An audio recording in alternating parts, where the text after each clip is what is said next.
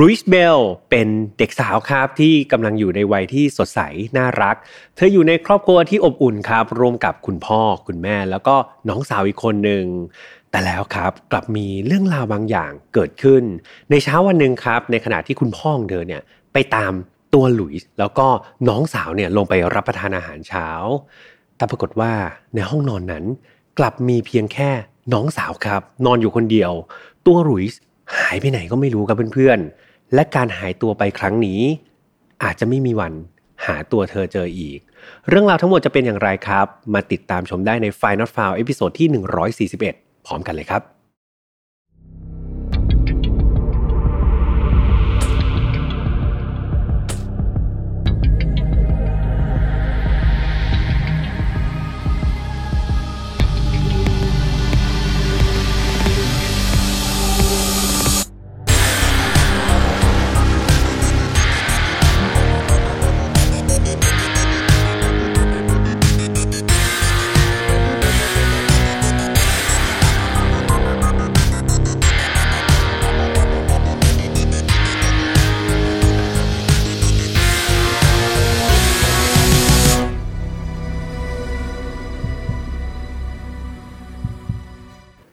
สวัสดีครับยินดีต้อนรับเข้าสู่ Final Found Podcast ครับวันนี้คุณอยู่กับผมแฮมทัชพลเช่นเคยครับเรามากันในเอพิโซดที่141แล้วนะครับเพื่อนๆก็เรียกว่าเดินทางมาเรื่อยๆครับเลขข้างหน้าเป็น14แล้วตื่นเต้นแล้วก็ดีใจมากๆครับสำหรับวันนี้พี่แฮมต้องออกตัวแทนน้องๆทีมงานนิดนึงนะครับเนื่องจากแม้ว่าเราจะอัดอยู่ในห้องอัดอยู่ในสตูที่เก็บเสียงแล้วนะครับแต่ว่าเนื่องจากสภาพแวดล้อมข้างๆเนี่ยมีพวกงานก่อสร้างนะครับซึ่งเราก็ไม่สามารถที่จะไปควบคุมเพื่อนบ้านของเราได้ดังนั้นถ้าเกิดวันนี้มี noise หรือว่าเสียงรบกวนประการใดเดี๋ยวยังไงทีมงานพยายามที่จะคลีนเสียงครับให้มันใสที่สุดเนาะแต่ว่าถ้าเกิดมันยังมีความผิดพลาดประการใดยังไงพี่ทำเป็นตัวแทนนะครับขออนุญาตกราบขออภัยทุกคนด้วยครับอย่างไรก็ตามครับเพื่อชดเชยกับ noise ที่เข้ามาต้องบอกว่าเนื้อหาในวันนี้มีทั้งความดราม่า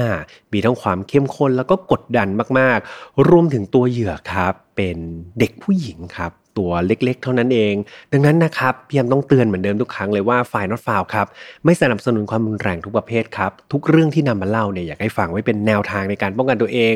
เรามาถอดบทเรียนครับจากอดีตที่มันเลวร้ายเนาะไม่ให้เกิดกับเราแล้วก็คนที่เรารักครับสำหรับน้องๆอายุต่ำกว่า18ปีตอนนี้ก็สามารถที่จะชวนคุณพ่อคุณแม่ครับแล้วก็ผู้ปกครองเนี่ยมานั่งฟังด้วยกันนะครับเพราะว่าอย่างที่พี่แอมบอกว่าเนื้อหาเนี่ยผู้ประสบเหตุหรือว่าเหยื่อเนี่ยเป็นเด็กใช่ไหมครับดังนั้นการที่ผู้ปกครองได้รับรู้ถึงภัยที่อาจจะเกิดขึ้นครับรวมถึงตัวน้องๆเองก็มีวิธีการในการป้องกันตัวเองเนี่ยพี่แอมว่ามันจะเป็นอะไรที่มันซินเนอร์จี้ครับมันประจวบเหมาะมากๆดังนั้นครับอยู่ฟังพร้อมๆกันหลายๆคนเป็นเรื่องที่ดีที่สุดนะครับเอาล่ะถ้าเกิดพร้อมกันแล้วนะครับมาฟังเอพิโซดที่141กันเลยดีกว่าครับเรื่องราวนี้ครับต้องเริ่มต้นที่ครอบครัวครับที่เป็นครอบครัวที่น่ารักอบอุ่นแล้วก็มีความสุขมากๆครอบครัวนี้ก็คือครอบครัวเบลนะครับครอบครัวนี้อาศัยอยู่ในเมืองที่ชื่อว่า Meadow Way ครับซึ่งเป็นเมืองที่แบบมันเงียบๆเนาะเป็นเมืองสงบเมืองนึงครับอยู่แถวๆแฮกแฮมเวสต์นะครับประเทศออสเตรเลีย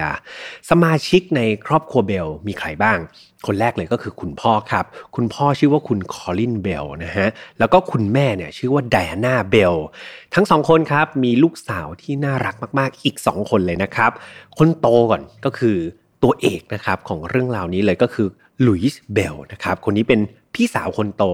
ส่วนน้องสาวคนเล็กเนี่ยก็คืออายุน้อยกว่าอีก2ปีครับคนนี้มีชื่อว่าราเชลครับราเชลเบลนะครับเป็นน้องสาวนะครับและคนสำคัญครับที่พี่แฮมเกริ่นไปก็คือหลุยส์เบลคนนี้นะครับยังไงที่เป็นลูกสาวคนโตเนี่ยพี่แฮมขอเจาะเรื่องราวของเธอให้ทุกคนรู้จักหลุยส์มากขึ้นดีกว่าหลุยส์ครับเป็นเด็กผู้หญิงที่หน้าตาน่ารักครับแล้วก็เธอเป็นคนที่ชอบแอคทิวิตี้ชอบเล่นกีฬาครับโดยเฉพาะบาสเกตบอลเนี่ยหลุยส์ชื่นชอบมากๆและเธอเนี่ยใช้เวลาส่วนใหญ่นะครับกับการเล่นเอาท์ดอร์นอกบ้านมากกว่าหลุยส์เป็นผู้หญิงที่ไม่ชอบอยู่ในบ้านครับชอบไปทำกิจกรรมเอาท์ดอร์ไปเล่นตามท้องถนนในเมืองแต่อย่างที่พี่แฮมบอกครับเมืองนี้เป็นเมืองเล็กๆที่เงียบสงบดังนั้นอัตราความปลอดภัยก็ค่อนข้างสูงคุณพ่อคุณแม่ก็อนุญาตครับแม้ว่าน้องยังเป็นเด็กผู้หญิงอยู่ตัวหลุยส์ครับมีเพื่อนที่เรียกว่าเป็น close friend นะเป็นเพื่อนสนิทมากๆเลยคนนึงเขามีชื่อว่าเพลตาแฟนิกครับเป็นผู้หญิงเหมือนกันโดยเพลต้าคนนี้นะครับ เพื่อนสนิทคนนี้เขาเป็นลูกสาวของดีเทอร์เฟนิกครับดีเทอร์เฟนิกเป็นใครดีเทอร์เฟนิกเป็นครูครับสอนคณิตศาสตร์น้องหลุยส์นั่นเองเห็นความสัมพันธ์ไหมครับน้องหลุยส์กับเพื่อนสนิทเนาะเพื่อนสนิทก็คือเพรต้าแล้วพ่อของเพื่อ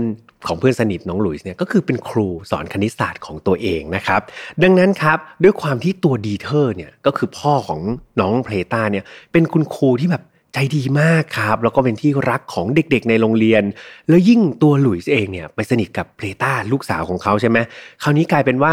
แม้แต่ตัวคุณครูครับอย่างดีเทอร์เองก็สนิทสนมกับหลุยส์ด้วยครับมันกลายเป็นความสนิทสนมที่แบบผ่านลูกสาวมาหาตัวพ่ออีกทีหนึ่งเนาะกลับมาที่ตัวคู่สีก็คือเพต้ากับหลุยส์นั่นก่อนเธอสองคนครับพวกเธอทั้งสองคนเนี่ยเรียกว่าเป็นเพื่อนสีแบบสีมากๆถ้าเกิดเปรียบเทียบเป็นภาษาไทยก็คือตัวติดกันเหมือนปลาท่องโกเลยครับก็เรียกว่าไปเที่ยวไปเล่นที่ไหนเนี่ยต้องไปด้วยกันตลอดพวกเขานะครับไม่ใช่เที่ยวเล่นกันแค่กลางวันนะแต่ว่าอาจจะเป็นครอบครัวของฝรั่งครับในเมืองไทยพี่แฮมไม่แน่ใจแต่พวกเขาเนี่ยสนิทกันถึงขนาดที่ว่าสลับกันไปนอนครับที่บ้านแบบเอาวันนี้เดี๋ยวเพลต้ามานอนบ้านฉันนะอีกวันนึงอันหลุยไปนอนบ้านเพลต้าครับก็เรียกว่าแบบสนิทกันมากๆครับเรียกว่ากินนอนอยู่ด้วยกันอย่างกับพี่อย่างกับน้องกันเลยทีเดียวทางด้านดีเทอร์ครับเพราะคุณพ่อของน้องเพลต้าแล้วก็ครูสอนคณิตศาสตร์ของหลุยส์เนาะก็มักจะใช้เวลาว่างครับในการที่จะมาเที่ยวนะครับที่บ้านของหลุยส์ด้วยนะครับมาเยี่ยมเยียนครอบครัวเบลเนาะเพราะว่าลูกสาวก็สนิทกันดังนั้นคุณพ่อคุณแม่ครับก็มาทำความรู้จักกันดังนั้นสิ่งนี้เป็น relationship หรือว่าเป็นความสัมพันธ์ที่ไม่ใช่สนิทกันแค่ลูกสาวแต่พลอยสนิทไปถึงคุณพ่อคุณแม่กันด้วยเลยทีเดียวครับความสัมพันธ์ที่ดีของสองครอบครัวนี้ครับมันได้นิยามเป็นภาษาอังกฤษก็คือคำว่า friends who are like family นะครับหรือว่าแปลเป็นไทยก็ประมาณว่าเป็นเพื่อนที่เปรียบเสมือนเป็นครอบครัวเดียวกันเลยก็ว่าได้เรื่องราวครับมันก็ดำเนินแบบนี้ไปเรื่อยๆเนาะฟังแล้วไม่มีปัญหาใช่ไหมครับเหมือนพี่แฮมมาเล่าเรื่องราวของครอบครัวที่มันมีความสุขมากๆจนกระทั่งวันที่4มกราคมปี1983ครับมันกลับมีบางอย่างที่เลวร้ายเกิดขึ้นมาในชีวิตเช้าวันนั้นครับคอลลินคนที่เป็นคุณพ่อของน้องหลุยส์เนี่ยก็เดินทางไปที่ห้องนอนของหลุยส์แล้วก็ราเชลเนาะจุดประสงค์ก็คือจะมาปลุกลูกสาวเนี่ยลงไปรับประทานอาหารเช้าครับแต่เมื่อเขาไปถึงห้องเนี่ยคอลลินก็ต้องตกใจสุดขีดเลยครับเมื่อเขาพบว่าภายในห้องนอนนั้นมีเพียงราเชลครับคนที่เป็นน้องสาวนอนอยู่บนเตียงคนเดียวส่วนหลุยส์นั่นน่ะหายไปจากห้องครับอย่างไร้ร่องรอยโคลินกับไดอาน่าก็คือพ่อแม่เนี่ยตกใจสิครับแบบเฮ้ยลูกสาวหายไปได้ยังไงแบบนอนอยู่ในห้องกับน้องสาวตัวพี่หายไปน้องสาวนอนอยู่พยายามช่วยครับช่วยกันหาในบ้านหาจนทั่วเลยนะหาไม่ใช่แค่ในบ้านบริเวณใกล้เคียงด้วยครับเผื่อว่าน้องเนี่ยจะออกไปเดินเล่นหรือเปล่าปรากฏว่ามันไม่มีวี่แววครับของน้องหลุยส์เลยพวกเขาพยายามถามราเชลเนี่ยคนที่เป็นน้องสาวเพราะว่าน้องสาวเนี่ยนอนอยู่ห้องเดียวกันใช่ไหมครับอยู่ใกล้ๆพี่เนี่ยถามว่าเฮ้ยรู้หรือเปล่าว่าพี่สาวเนี่ยหายไปไหนในช่วงเช้านะเห็นพี่ทำอะไรแบบผิดปกติบ้างไหม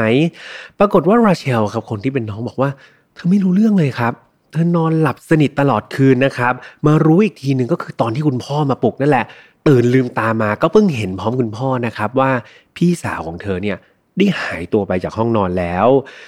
สิ่งนี้เองครับถ้าเรากลับมามองในมุมของตัวราเชลคนที่เป็นน้องอ่ะเธอก็น่าสงสารเหมือนกันนะคะเพราะว่าพี่นอนอยู่ข้างๆแท้ๆตื่นลืมตามาพี่หายไปแล้วครับสิ่งนี้มันสร้างความหวาดกลัวให้กับราเชลเป็นอย่างมากเช่นเดียวกันโคลินและไดอาน่าคนที่เป็นคุณพ่อคุณแม่ก็ร้อนใจครับอยู่เฉยไม่ได้แล้วตอนนี้นอกจากสำรวจในบ้านก็ไม่เจอรอบบ้านก็ไม่เจอคราวนี้เดินออกไปหาตามท้องถนนเลยครับไปยังทุกที่นะครับเท่าที่คิดว่าหลุยส์เนี่ยน่าจะพอไปได้หลังจากที่เดินหาครับทั่วบริเวณถนนเนี่ยก็ยังไม่เจออีกก็เลยกลับมาดูนะในห้องนอนว่ามันมีหลักฐานครับหรือว่ามันมีอะไรผิดปกติในห้องหรือเปล่าปรากฏว่าเขาพบหนึ่งสิ่งครับที่มันผิดปกติไปจากทุกวันสิ่งนั้นก็คือหน้าต่างครับเพื่อนๆมันหน้าต่างห้องนอนเนี่ยปกติเนี่ยในเวลากลางคืนครับเขาจะปิดไว้เพราะว่าลมข้างนอกเนี่ยค่อนข้างหนาวเย็นใช่ไหมครับแต่ปรากฏว่าในเช้าวันนั้นครับปรากฏว่าหน้าต่างเนี่ยมันเปิดอยู่ครับเพื่อนๆเป็นหน้าต่างที่ห้องนอนที่ปกติจะไม่เปิดเนี่ยมันเปิดอ้าอยู่ซึ่งคุณพ่อก็ถามแล้วว่าราเชลเปิดหรือเปล่าซึ่งราเชลบอกว่ามันเป็นไม่ได้พ่อเพราะหนูก็เพิ่งตื่นตอนที่พ่อมาปลุกนั่นเองดังนั้นครับมันเป็นไปได้สูงมากว่าคนที่จะเปิดหน้าต่างเนี่ยก็คือ1คือตัว หลุยส์เองใช่ไหมครับที่หายตัวไปเธออาจจะเปิดหน้าต่างแล้วออกไปทางหน้าต่างหรือเปล่าหรืออาจจะเป็นใครบางคนครับที่เปิดหน้าต่างแล้วเข้ามาลักพาตัวหลุยส์เบลไปนะครับหลังจากแน่ใจแล้วว่าเรื่องนี้มันผิดปกติอย่างแน่นอนครับครอบครัวเบลได้ทำการแจ้งเจ้าหน้าที่ตำรวจครับแล้วก็เริ่มทำการหาตัวน้องหลุยส์แบบยกใหญ่เลยเนาะนอกจากนี้ยังได้มีการประกาศครับแจ้งไปยังผู้คนในเมืองเลยนะให้ช่วยกันสอดส่องช่วยกันคอยดูครับว่าใครมีข่าวสารหรือข้อมูลใดๆเนี่ยเกี่ยวกับน้องหลุยส์เนี่ยช่วยแจ้งกลับมาหน่อยได้ไหมเพราะว่าตอนนี้น้องหายตัวไปจากบ้านแน่นอนครับว่าข่าวการที่แบบเด็กผู้หญิงคนหนึ่งเนี่ยหายตัวไปจากบ้านท่ามกลางเมืองที่พยายามย้ำว่ามันเงียบสงบแล้วมันปลอดภัยมากๆเนี่ยทำให้คนในเมืองมันหวาดระแวงไปหมดครับพวกเขาอยู่ด้วยความหวาดกลัวแล้วก็รู้สึกถึงความไม่ปลอดภัยที่เกิดขึ้นพ่อแม่หลายๆคนครับที่มีลูกสาวหรือว่าลูกชายก็ตามนะในวัยเด็กเดียวกันเนี่ยตอนนี้ทุกบ้านเลยครับไม่ให้บ้านไหนเลยไม่มีบ้านไหนเลยนะที่ให้ลูกเนี่ยไปนอนริมหน้าต่างอีกแล้วครับตอนนี้ทุกบ้านเนี่ยล็อกหน้าต่างแน่นแล้วก็เอาลูกเนี่ยไปนอนให้ห่างหน้าต่างมากที่สุดเหตุผลก็ว่าพวกเขากลัวครับกลัวมันมีข่าวลือออกมาว่ามันมีฆาตกรโรคจิตครับหรือว่าคนร้ายเนี่ยลักพาตัวเด็กโดยการเข้ามาทางหน้าต่างแล้วก็ลักพาตัวเด็กออกไปสิ่งนี้มันสร้างความสั่นสะเทือนครับให้กับคนในเมืองนี้เป็นอย่างมากเหตุการณ์ครับหรือว่าภาพในเช้าวันนั้นครับอย่างที่บอกไปว่ามันยังคงติดตราตึงใจอยู่ในความโศกเศร้าครับของคนในครอบครัวเบลเป็นอย่างมากเพราะว่ายิ่งเวลาผ่านไปครับตำรวจก็ยังไม่ได้ร่องรอยของน้องและอย่างที่บอกครับใครที่ดูคดีฆาตกรรมดูเกี่ยวกับเรื่องการสืบสวนสอบสวนต่างๆเนี่ยเราจะรู้เลยว่าเวลาเด็กหายไปหรือใครสักคนหายไปครับ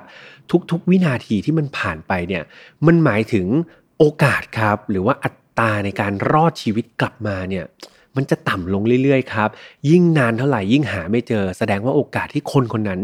จะยังมีชีวิตอยู่หรือการได้เจอเขาเนี่ยมันก็ลิบหลี่และน้อยลงไปเลือนลางลงไปเรื่อยๆความสิ้นหวังมันกำลังก่อกินจิตใจครับของคนที่เป็นคุณพ่อคุณแม่อย่างคอลินแล้วก็ไดอาน่าเป็นอย่างมากในระหว่างที่ความสิ้นหวังนั้นมันกำลังแบบดำมืดครับในครอบครัววันที่17มกราคมครับหรือว่าราวๆ2 อาทิตย์หลังจากที่น้องหายตัวไปเนี่ยปรากฏว่าได้มีชาวบ้านคนหนึ่งกับเพื่อนๆได้รับโทรศัพท์จากผู้ชายปริศนาคนหนึ่งนะซึ่งเหมือนชายคนเนี้ยโทรมาบอกโดยที่เขาเหมือนใช้เครื่องดัดเสียงนะคะเพื่อปกปิดว่าตัวเขาเนี่ยเป็นใครนะคะปกปิดตัวตนชายปริศนาคนนี้ได้บอกกับชาวบ้านคนนี้ครับที่อยู่ในเมืองเนี่ยเขาบอกว่าจำหลุยส์ได้ไหมหลุยส์เด็กสาวที่หายตัวไปเนี่ยตอนเนี้ยอยู่กับเขานะและน้องปลอดภัยดีนี่คือสิ่งที่ชายปริศนานะครับโทรมาบอกกับชาวบ้านคนนั้นก่อนที่จะวางหูไปแน่นอนว่าพอชาวบ้านคนนี้ครับได้รับข้อมูลจากชายปริศนาแล้วมันเกี่ยวกับน้องหลุยส์เนี่ยสิ่งแรกที่ทำเลยคือรีบโทรแจ้งเจ้าหน้าที่ตำรวจทันทีครับแล้วก็เล่าเรื่องราวทั้งหมดว่าเฮ้ยเนี่ยมีคนโทรมานะมาบอกว่าหลุยส์เนี่ยอยู่กับเขาอย่างงู้นอย่างนี้อย่างนั้นเจ้าหน้าที่ตำรวจก็เลยทำการแกะรอยครับเพราะว่ามันมีปลายสายใช่ไหมดังนั้นก็แกะรอยไปดูว่าผู้ชายปริศนาคนนั้นที่โทรมาเนี่ยโทรมาจากไหนครับแต่ว่ามันไม่ง่ายขนาดนั้นครับหลังจากที่ตำรวจเนี่ยพยายามแกะรอยเนี่ยปรากฏว่าอาจจะด้วยเทคโนโลยีอะไรสมัยนั้นก็ตามเนาะหรือว่าการพลิกแพลงโทรศัพท์ของคนร้ายก็ตามเนี่ยในที่สุดตำรวจไม่สามารถแกะรอยได้ครับแล้วก็ตามไปไม่ถึงว่าปลายสายนั้นเป็นใครสิ่งนี้มันทำให้แสงสว่างอะครับของครอบครัวเบลส์เนี่ยที่ตอนแรกมันมืดๆนะแล้วมันสว่างปิ้งขึ้นมาเนี่ยมันดับลงไปอีกครั้งนึงครับเหมือนกับหลอดไฟมันขาดลงไปอีกครั้งเวลาก็ผ่านไปเรื่อยๆครับเพื่อนๆจนกระทั่งวันที่28กุมภาพันธ์หรือราวๆ2เดือนแล้วนะครับที่น้องหายตัวไปได้มีชาวบ้านอีกแล้วครับคราวนี้เปลี่ยนคนเป็นชาวบ้านในเมืองนั่นแหละอีกคนนึงได้รับโทรศัพท์จากชายปริศนาเหมือนเดิมเป๊ะครับรูปแบบเหมือนเดิมกับตอนแรกที่เคยเกิดเลยโดยรอบนี้ครับชาวบ้านคนที่ได้รับสายคนนั้นน่ะเขาได้รับสายจากปลายสายที่เป็นผู้ชายปริศนาได้บอกว่าเธอลองเดินไปที่อิฐนะบริเวณสวนมุมสวนน่ะที่บ้านเธอสิตรงอิฐแตกๆกองนั้นน่ะแล้วเธอจะเจออะไรดีๆนี่คือสิ่งที่ชายปริศนาบอกกับชาวบ้านคนนี้ครับพอวางสายไปปุ๊บชาวบ้านก็เอาแล้วสวนตัวเองด้วยก็เลยเดินออกไปนอกบ้านครับแล้วก็เดินไปสำรวจตรงมุมแปลงสวนตรงที่มีบริเวณอิฐแตกจริงๆด้วยนะครับเธอก็มองดูว่า ตรงอิฐแตกนั้นมีอะไรแบบที่ชายปริศนาคนนั้นกล่าวมาหรือเปล่าปรากฏว่าพอสังเกตดีๆครับเธอพบว่าภายใต้อิฐแตกก้อนนึงนะครับกลับมีสิ่งหนึ่งที่มันแบบแหลมขึ้นมาเนาะมันสะดุดตามากสิ่งนั้นก็คือชุดนอนสีเหลืองครับพร้อมกับพอเวลาเธอไปคุยดูเธอพบกับต้มหูด้วยนะครับของใครบางคนถูกทับไว้ใต้อิฐแตกเหล่านั้นชาวบ้านคนนี้ครับได้ข้อมูลมาก็รีบโทรแจ้งเจ้าหน้าที่ตำรวจทันทีเพื่อทำการแบบเข้ามาสืบหาหลักฐานนะแล้วก็มาสำรวจพื้นที่เจ้าหน้าที่ครับได้นำเสื้อนอนสีเหลืองอันนั้นนะครับแล้วก็ต้มหูเนี่ยไปให้กับครอบครัวเบลครับก็คือคอลลินกับแดน่าเนี่ยตรวจสอบดูว่าเสื้อนอนนี้ต้มหูนี้เป็นของน้องหลุยส์หรือเปล่าลักษณะเสื้อนอนครับอย่างที่พี่แฮมบอกไปว่ามันไม่ใช่เสื้อนอนที่สมบูรณ์แบบมากมันมีรอยฉีกขาดครับแล้วก็เปียกน้ำมากๆอย่างไรก็ตามครับทั้งคอลลินแล้วก็ทั้งไดอาน่ายืนยันเป็นเสียงเดียวกันครับว่าเสื้อนอนนี้และต้มหูนี้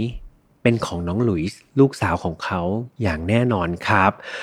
หลักฐานชิ้นนี้ครับมันทำให้การสืบสวนเนี่ยมันคืบหน้าไปได้แบบไกลมากๆเลยครับแต่ในอีกมุมหนึ่งครับในเชิงตำรวจเขาคงได้หลักฐานที่สำคัญแต่ในอีกมุมหนึ่งมันสร้างความแบบเจ็บแปลบเลยนะครับเพื่อนๆมันเป็นอะไรที่เจ็บปวดมากๆสิ่งนี้มันเป็นการบอกไกลๆครับว่าโอกาสที่คอลลินกับไดอาน่าจะได้เห็นน้องหลุยส์ในสภาพที่มีชีวิตนั้นมันเลือนลางแล้วก็ลดน้อยลงมากๆหรือเรียกว่าแทบไม่มีเลยก็ว่าได้แม้ความหวังจะลิบหลีครับแต่ตราบใดที่ยังไม่เจอร่างของน้องเนี่ยทุกคนยังคงต้องเดินต่อด้วยความหวังต่อไปหลังจากเจ้าหน้าที่ตำรวจครับพยายามอย่างหนักในการสืบสวนคดีนี้ต่อเนื่องเลยนะครับตลอดปีในที่สุดครับในเดือนพฤศจิกายนปี1984เนี่ยตำรวจได้ทำการจับกลุ่มผู้ชายได้1คนครับชายคนนี้มีชื่อว่าเรมอนด์กรีซิงครับเจ้าหน้าที่เนี่ยได้ตั้งข้อหาฆาตกรรมหลุยส์นะครับให้กับนายเรมอนด์คนนี้แหละแต่ทั้งนี้ทั้งนั้นเนี่ยพี่แฮมพยายามหาข้อมูลแล้วนะครับมันไม่มีการเปิดเผยทั้งหลักฐานครับแล้วก็ข้อมูลเลยว่าเอ๊ะทำไมนะตำรวจถึงไปจับนายเรมอนด์คนนี้ให้กลายเป็นผู้ต้องสงสัยแล้วก็ถูกจับกุมได้ในที่สุดเรมอนด์เนี่ยถูกนำมาสอบปากคำอย่างหนักเลยครับภายใต้ข้อหานี้แล้วก็ถูกนำตัวขึ้นศาลในกระบวนการยุติธรรมด้วยนะครับสุดท้ายเนี่ยศาลมีคำตัดสินให้เขาเนี่ยมีความผิดจริงครับอย่างไรก็ตามเนี่ยเรมอนด์เนี่ยเขายืนยันในความบริสุทธิ์ของเขาเขาบอกว่าเขาไม่รู้ไม่เห็นไม่เกี่ยวเลย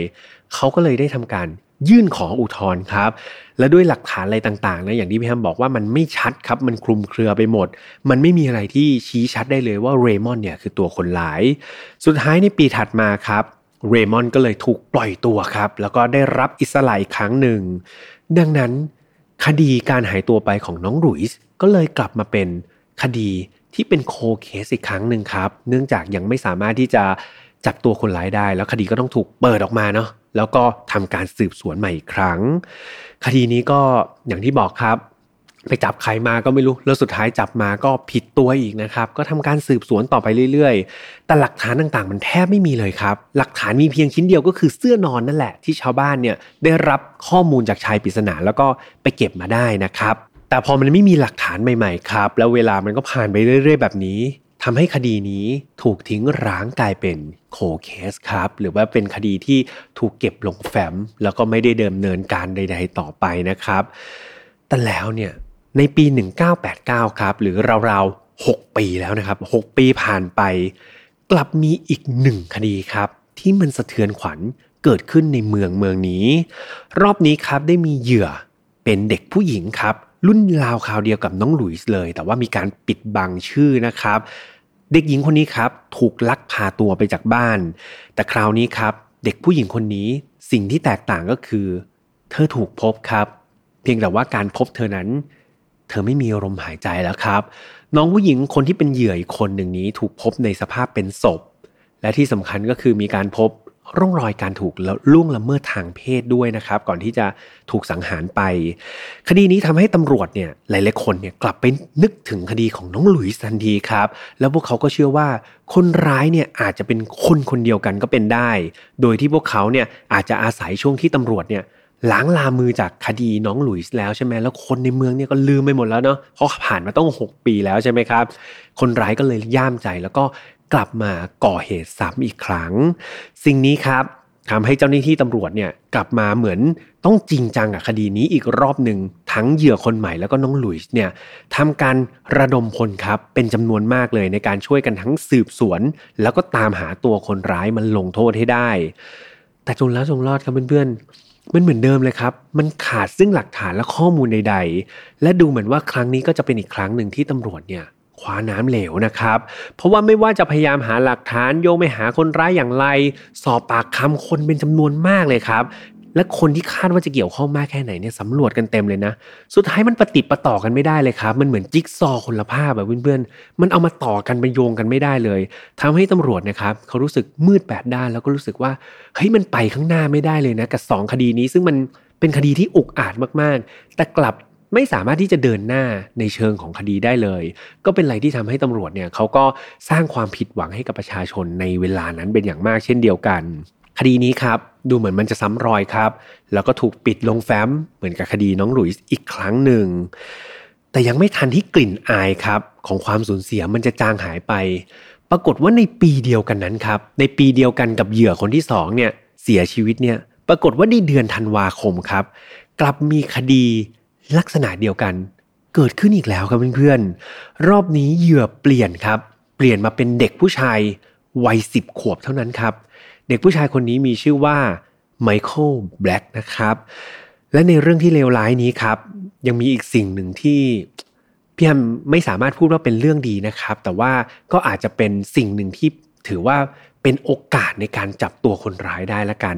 เพราะว่าตำรวจครับสามารถที่จะจับกลุ่มผู้กระทำความผิดนะครับหรือว่าคนร้ายในคดีฆาตกรรมน้องไมเคิลแบล็กได้ครับซึ่งคนร้ายในคดีนี้เขาคือผู้ชายคนหนึ่งครับเพื่อนๆซึ่งไม่มีใครคิดเลยเนาะว่าเขาจะทำเรื่องเลวร้ายได้แบบนี้ไม่ต้องตกใจนะครับถ้าพี่แฮมจะบอกว่าผู้ชายคนนั้นมีชื่อว่าดีเทอร์เฟนนิกครับเพื่อนๆยังจำดีเทอร์เฟนนิกได้ไหมครับดีเทอร์เฟนนิกคือพ่อของน้องเพนต้าเพื่อนสนิทของน้องหลุยส์และดีเทอร์คนนี้แหละครับคือครูสอนคณิตศาสตร์ของน้องหลุยส์ครับเพียงบอกว่าทุกคนยังจำครูผู้ใจดีคนนี้ได้นะครับและด้วยความที่เป็นดีเทอร์นี่แหละทำให้ตำรวจสงสัยในตัวเขาทันทีครับว่าคนร้ายที่ก่อเหตุกับน้องหลุยส์เนี่ยมันจะเป็นคนอื่นได้หรอนอกจากนายดีเทอร์คนนี้ที่เพิ่งแบบถูกจับได้หมาดๆกับคดีน้องไมเคิลแบล็กคนนี้นะครับดังนั้นมันไม่ยากเลยใช่ไหมครับเพราะว่าตัวเขาเองเนี่ยอย่างที่บอกว่าดีเทอร์เนี่ยสนิทเหมือนเฟรนด์ไลค์กับแฟมิลี่เลยใช่ไหมครับเหมือนคนในครอบครัวด้วยซ้ำดังนั้นตัวดีเทอร์เนี่ยเข้านอกออกในครอบครัวเบลส์จนทะลุปลุกโป่งครับรู้หมดว่าน้องเนี่ยนอนอยู่ที่ไหนหน้าต่างอยู่ตรงไหนบริเวณบ้านเป็นอย่างไรดังนั้นตัวดีเทอร์เลยกลายเป็นผู้ต้องสงสัยอันดับหนึ่งของคดีนี้ทันทีอย่างไรก็ตามครับแม้ว่าดีเทอร์จะเข้าข่ายขนาดไหนสิ่งที่เป็นอุปสรรคคืออะไรครับสิ่งที่เป็นอุปสรรคก็คือหลักฐานครับเพื่อนๆหลักฐานในการมัดตัวเขาคือต่อให้สมมติฐานเนี่ยมันจะชัดมันจะโยงขนาดไหนก็ตามเนาะตำรวจต้องการหลักฐานครับในการที่จะมัดตัวดีเทอร์ให้ดิ้นไม่หลุดเบื้องต้นครับดีเทอร์ถูกจับกุมและตั้งข้อหาในการฆาตกรรมนะครับน้องไมเคิลที่เป็นเด็กผู้ชายศพที่3ที่เจอก่อนนะซึ่งอันเนี้ยเขาโดนจับได้แบบลักษณะกึ่งคาหนังคาเขาครับคือเพิ่งก่อเหตุแล้วก็หนีตำรวจเนี่ยไปรวบได้ทันดังนั้นคดีนี้ดีเทอร์ไม่มีข้อแก้ตัวครับเขาถูกจับได้ด้วยทั้งหลักฐานและพยานแวดล้อมต่างๆความผิดนี้ทำให้ดีเทอร์ถูกจำคุกเป็นเวลา30ปีครับจับข้อหาฆาตกรรมไมเคิลแบล็กตอนนี้เจ้าหน้าที่ตำรวจก็เลยต้องลื้อคดีครับทั้งคดีน้องหลุยส์แล้วก็คดีเด็กผู้หญิงคนที่สองเนี่ยมาศึกษาอย่างจริงจังอีกครั้งว่าคนร้ายคือนายดีเทอร์คนนี้ด้วยหรือเปล่าหลังเข้าไปตรวจสอบที่บ้านของดีเทอร์ครับเจ้าหน้าที่ตำรวจพบว่าดีเทอร์เนี่ยมีการเก็บสะสมพวกสื่อลามกเกี่ยวกับเด็กเนี่ยเยอะมากๆครับในห้องนอนของดีเทอร์เนี่ยเต็มไปด้วยวิดีโอลามกของเด็กทั้งผู้ชายแล้วก็ผู้หญิงเลยนะครับสิ่งนี้มันทำให้ดีเทอร์เนี่ยที่หน้าฉากเป็นคุณครูที่ดูรักเด็กใช่ไหมแต่ปรากฏว่าหลังฉากเนี่ยเขาคือพวกใคร่เด็กครับเขามีรสนิยมทางเพศก็คือชอบเด็กๆนะครับเด็กๆแบบเด็กผู้หญิงเด็กผู้ชายเขาชอบหมดเลยครับขอให้ยังเป็นเด็กชายหรือเด็กหญิงเท่านั้นเองนอกจากนี้ตำรวจครับยังได้ไปขอสอบปากคำน้องเพต้าด้วยน้องเพต้าก็คือเพื่อนสนิทเนาะเพื่อนสนิทของหลุยส์แล้วก็เป็นลูกสาวของดีเทอร์เนี่ยตำรวจก็ถามว่าเพต้าเธอมีความคิดเห็นอย่างไร เกี่ยวกับคุณพ่อของตัวเธอบ้างหรือว่ามีความคิดเห็นอย่างไรเกี่ยวกับคดีการหายตัวของลุยส์เพื่อนสนิทของหนูบ้างล่ะ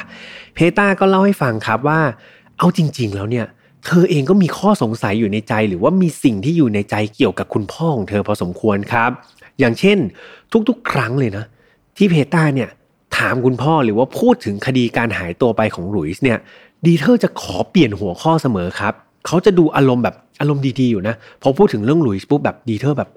อารมณ์เสียเลยครับแบบฉุนเฉียวขึ้นมาทันทีแล้วก็บอกไม่ต้องคุยเรื่องนี้มันไร้สาระไม่ต้องคุยก็คือทั้งดูมีอารมณ์แล้วก็ปัดเรื่องนี้ทิ้งครับไม่เคยคุยเรื่องลุยส์แม้แต่ครั้งเดียวซึ่งมันผิดวิสัยมากเพราะว่าถ้าคนที่เป็นแบบเพื่อนเหมือนครอบครัวจริงๆมันก็น่าจะห่วงใยกันใช่ไหมครับแต่นี่กลายเป็นว่าผมพูดถึงเรื่องลุยส์ทีไรเนี่ยดีเธอแบบออกอาการทุกครั้งอันนี้เป็นปากคำจากลูกสาวนะครับนอกจากนี้เนี่ยในช่วงไม่กี่วันก่อนที่ลุยส์จะหายตัวไปครับตอนนั้นเนี่ยดีเธอได้พาครอบครัวเนี่ยไปเวเคชั่นนะครับไปตั้งแคมป์ที่แม่น้ำเมอร์เรย์ครับในตอนนั้นเนี่ยในช่วงขากลับเนี่ยเพต้าจำได้ว่าดีเธอเนี่ยบอกว่าเดี๋ยวให้ลูกสาวกับแม่เนี่ยกลับไปกันเองก่อนนะส่วนพ่อเนี่ยจะไปหาเพื่อนในเมืองแต่ปรากฏว่าภายหลังครับหลังจากที่มันมีการพูดถึงวาเคชั่นครั้งนี้หรือทริปในการไปตั้งแคมป์ครั้งนี้เนี่ยตัวดีเธอเองเนี่ยมักจะพูดแล้วก็ยืนยันตลอดว่าวันนั้นเนี่ยเขากลับพร้อมเพต้ากับภรรยานี่แหละเขาไม่ได้แยกไปหาเพื่อนซึ่งอันนี้มันคอนฟลิกต์กับสิ่งที่แม่ของเพต้าหรือตัวเพต้าจำได้ตลอดครับเธอจำได้ว่าพ่อเนี่ยแยกไปหาเพื่อนนี่นะแต่พอภายหลังเนี่ยกลับมาคุยเนี่ยพ่อพยายามจะเป่าหูครับบอกว่าไม่วันนั้นพ่อกลับกับลูกนั่นแหละลูกก็จำผิดก็พยายามไปคอนวินส์ครับให้ทุกคนในบ้านเนี่ยมีภาพจำใหม่ครับว่าในวันนั้นเขากลับไปกับครอบครัวนะครับในช่วงที่เป็นขากลับจากทริปตั้งแคมป์นั่นเองอย่างไรก็ตามครับแม้ว่าจะได้ข้อมูลที่มันเขาเรียกว่ามันน่าสนใจใช่ไหมครับแล้วก็น่าสงสัยในตัวดีเธอเป็นอย่างมากแต่อย่างที่พี่แฮมบอกครับพอตำรวจเนี่ยเขาไม่มีหลักฐานอะไรในการมัดตัวได้เนี่ยมันก็ยากครับที่จะไปจับคุมเขาแล้วก็ตั้งข้อหาในความผิดการฆาตกรรมหรือว่าการลักพาตัวลุยส์และยิ่งเวลาผ่านไปเท่าไหร่ครับการเข้าถึงหลักฐานต่างๆเนี่ยมันก็ยิ่งเลือนลางสุดท้ายมันเหมือนหนังม้วนเดิมครับเพื่อนๆคดีการหายตัวไปของลุยส์เบลถูกทิ้งร้างครับแล้วก็กลายมาเป็นโคเคสเป็นแฟ้มที่ถูกปิดไว้ตั้งไว้อีกครั้ง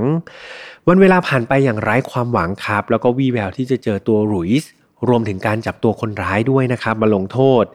จนกระทั่งผ่านไป29ปีครับเพื่อนหลังจากวันที่ลุยส์หายตัวไปในเดือนมีนาคมปี2012คดีนี้ถูกเปิดแฟ้มกลับมาพิจารณาคดีอีกครั้งครับและพระเอกในงานนี้ของเราถ้าใครฟังคดีของพี่แฮมมาเยอะๆจะรู้ครับว่าพระเอกก็คือ DNA นั่นเองครับยังจำเสื้อนอนสีเหลืองได้ใช่ไหมครับเพื่อนๆเสื้อนอนที่ชาวบ้านไปเจอใต้เศษอีกไงที่แบบชายปริศนาเนี่ยโทรมาบอกใช่ไหมตำรวจครับยังเก็บหลักฐานนั้นไว้เป็นอย่างดีและสิ่งนี้เองถูกนำมาตรวจสอบ DNA ครับแล้วก็ไม่ผิดครับเพื่อนๆบนเสื้อสีเหลืองที่เป็นเสื้อของน้องลุยส์เนี่ยที่คุณพ่อคุณแม่ยืนยันว่าเนี่ยคือเสื้อของน้องปรากฏว่ามันมีคราบ DNA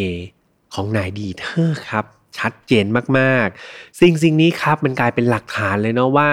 เสื้อนอนที่น้องใส่ในคืนวันนั้นเนี่ยมันมีการปนเปื้อนหรือมันมีการถูกสัมผัสจากนายดีเธอร์อย่างแน่นอนดังนั้นเขาต้องมีส่วนเกี่ยวข้องกับลุยส์ในวันที่น้องหายตัวไปอย่างแน่นอนนะครับอย่างไรก็ตามเนี่ยดีเธอร์ก็ยังคงแถครับยังคงหาข้ออ้างว่าเฮ้ยมันจะแปลกอะไรอ่ะกับการที่ DNA ของเขาเนี่ยไปติดอยู่ที่ตัวของลุยส์เพราะว่าเพต้าเนี่ยก็มักจะไปเล่นกับลุยส์เป็นประจำกว่าจะกลับเนี่ยตอนนั้นลุยส์ก็เปลี่ยนเสื้อนอนแล้วก็เป็นได้นะเพต้าก็ไปเล่นด้วยไงแล้วเพต้าเนี่ยก็อาจจะเอา DNA ของเขาเนี่ยติดตัวเธอไปแล้วก็จากเพต้าก็ไปโดนเสื้อนอนลุยส์อีกทีนึงนี่คือสิ่งหนึ่งครับที่ตัวดีเธอร์พยายามจะใช้มาเป็นข้ออ้างรวมถึงเขายังบอกว่าตัวของเขาเองเนี่ยเคยเข้าไปในห้องนอนของน้องลุยส์ด้วยนะดังนั้นมันก็อาจจะมีคราบ DNA ของเขาติดตามชิ้นส่วนตามพื้นตามผนังตามสิ่งของต่างๆในห้องนอนน้องหรือเปล่าดังนั้นครับดีเธอร์ก็พยายามจะอ้างแล้วว่าการที่มี DNA เขาติดอยู่ที่เสื้อนอนน้องลุยส์เนี่ยมันไม่ใช่หลักฐานในการมัดตัวเขาเนาะดังนั้นเขาก็พยายามทู่แหละครับสู้คดีกับสิ่งที่ตำรวจนำมาเป็นหลักฐานนอกจากนี้ครับยังมีการ ตรวจสอบสิ่งอื่นๆด้วยนะครับนอกจากหลักฐานเรื่องเสื้อนอนแล้วเนี่ยยังมีการไปตรวจค้นครับที่บ้านของเดเทอร์เพิ่มเติมเพื่อหาความเชื่อมโยงเนาะว่ามันเกี่ยวอะไรกับคดีฆาตกรรมหรือเปล่าเจ้าหน้าที่ตำรวจต้องบอกว่าทำงานอย่างหนักมากๆครับในคดีนี้เขานี่ต้องการที่จะจับกุมนายเดเทอร์ให้ได้และตราบใดที่ยังไม่มีหลักฐานชี้ชัดเนี่ยเดเทอร์มันยังคงพูดแบบเหมือนเดิมครับว่าเขาบริสุทธิ์เขาไม่เกี่ยวข้องได้อย่างเต็มปากเพราะยังไม่มีหลักฐานที่ชี้ชัดและอีกอย่างนึงครับดีเทอร์ไม่เคยบอกครับเพราะว่าเขาไม่เคยยอมรับเขาก็ไม่เคยบอกเลยครับว่าตอนนี้เนี่ยน้องหลุยส์อยู่ที่ไหนต่อให้เธอเนี่ยมีโอกาสที่จะเสียชีวิตไปแล้วแต่อย่างน้อยๆเนี่ยร่างของน้องเนี่ยอยู่ที่ไหนนายดีเทอร์ก็ยังไม่เคยบอกนะครับคดีนี้ก็เลยต้องไปสู้กันในชั้นศาลครับต่างฝ่ายก็ต่างวีโต้ในส่วนที่ตัวเองคิดเห็นแล้วก็สู้อย่างยาวนานครับจนกระทั่งในวันที่10พฤศจิกายนปี2016ในที่สุดคณะลูกขุนครับก็ได้ลงความเห็นและตัดสินว่าดีเทอร์มีความผิดฐานลักพาตัวและสังหารหลุยส์จริงครับโดยเขาต้องรับโทษจำคุกเป็นเวลา35ปีโดยไม่มีการลงอาญานะครับซึ่งเป็นการเพิ่มเติมจากโทษเก่าครับจากคดีฆาตกรรมไมเคิลแบ็คนะครับดังนั้นด้วยความผิดนี้ทำให้ดีเทอร์เนี่ยต้องถูกคุมขังอยู่ในคุกจนกระทั่งเขาอายุ103ปีครับถึงเขาจะสามารถออกจากคุกได้แม้คดีนี้จะถูกปิดตัวไปครับคนร้ายถูกนำตัวมาลงโทษเนี่ยแต่อย่างที่บอกครับตัวคนร้ายเองไม่เคยสารภาพผิดไม่เคยบอกแรงจูงใจของตัวเองไม่บอกแม้กระทั่งที่ซ่อนตัวของน้องหลุยส์นะครับไม่ว่าน้องจะเป็นหรือตายเนี่ยสิ่งนี้มันสร้างความโศกเศร้าครับให้กับครอบครัวเบลส์เป็นอย่างมากคือเอาจริงๆตอนนั้นเนี่ยทางคุณพ่อคุณแม่ก็ให้สัมภาษณ์กับสื่อนะครับว่าพวกเขาเนี่ยทำใจไว้แล้วนะว่าหลุยส์ลูกสาวของเขาเนี่ยคงไม่ได้อยู่บนโลกใบนี้แล้วล่ะน้องคงจากไปแล้วแต่อย่างน้อยๆครับพวกเขาอยากจะนำร่างของน้องเนี่ยกลับมาบอกลากันเป็นครั้งสุดท้ายครับอยากจะเห็นหน้าลูกสาวเป็นครั้งสุดท้ายเพื่อบอกลาเธอครับแล้วก็ให้เธอเนี่ยไปสู่สุคตินะครับคิดแล้วมันก็เป็นอะไรที่เจ็บปวดและน่าเศร้าครับอย่างที่บอกว่าแม้ว่าบทสรุปของคดีนี้ครับเราจะจับคนร้ายมาลงโทษได้เนาะแม้ว่าคนร้ายจะปากแข็งมากก็ตามเนี่ยแต่สิ่งที่เกิดขึ้นครับมันยังคงสร้างความเจ็บปวดเป็นประสบการณ์ที่แย่ๆแล้วก็เป็นสิ่งที่ฝังอยู่ในใจทุกๆคนนะครับที่เกี่ยวข้องเสมอพี่แอมจะพูดย้ำในบางเอพิโซดนะครับว่าการที่มีคดีนึงเกิดขึ้นนะครับมันไม่ได้เกิดแค่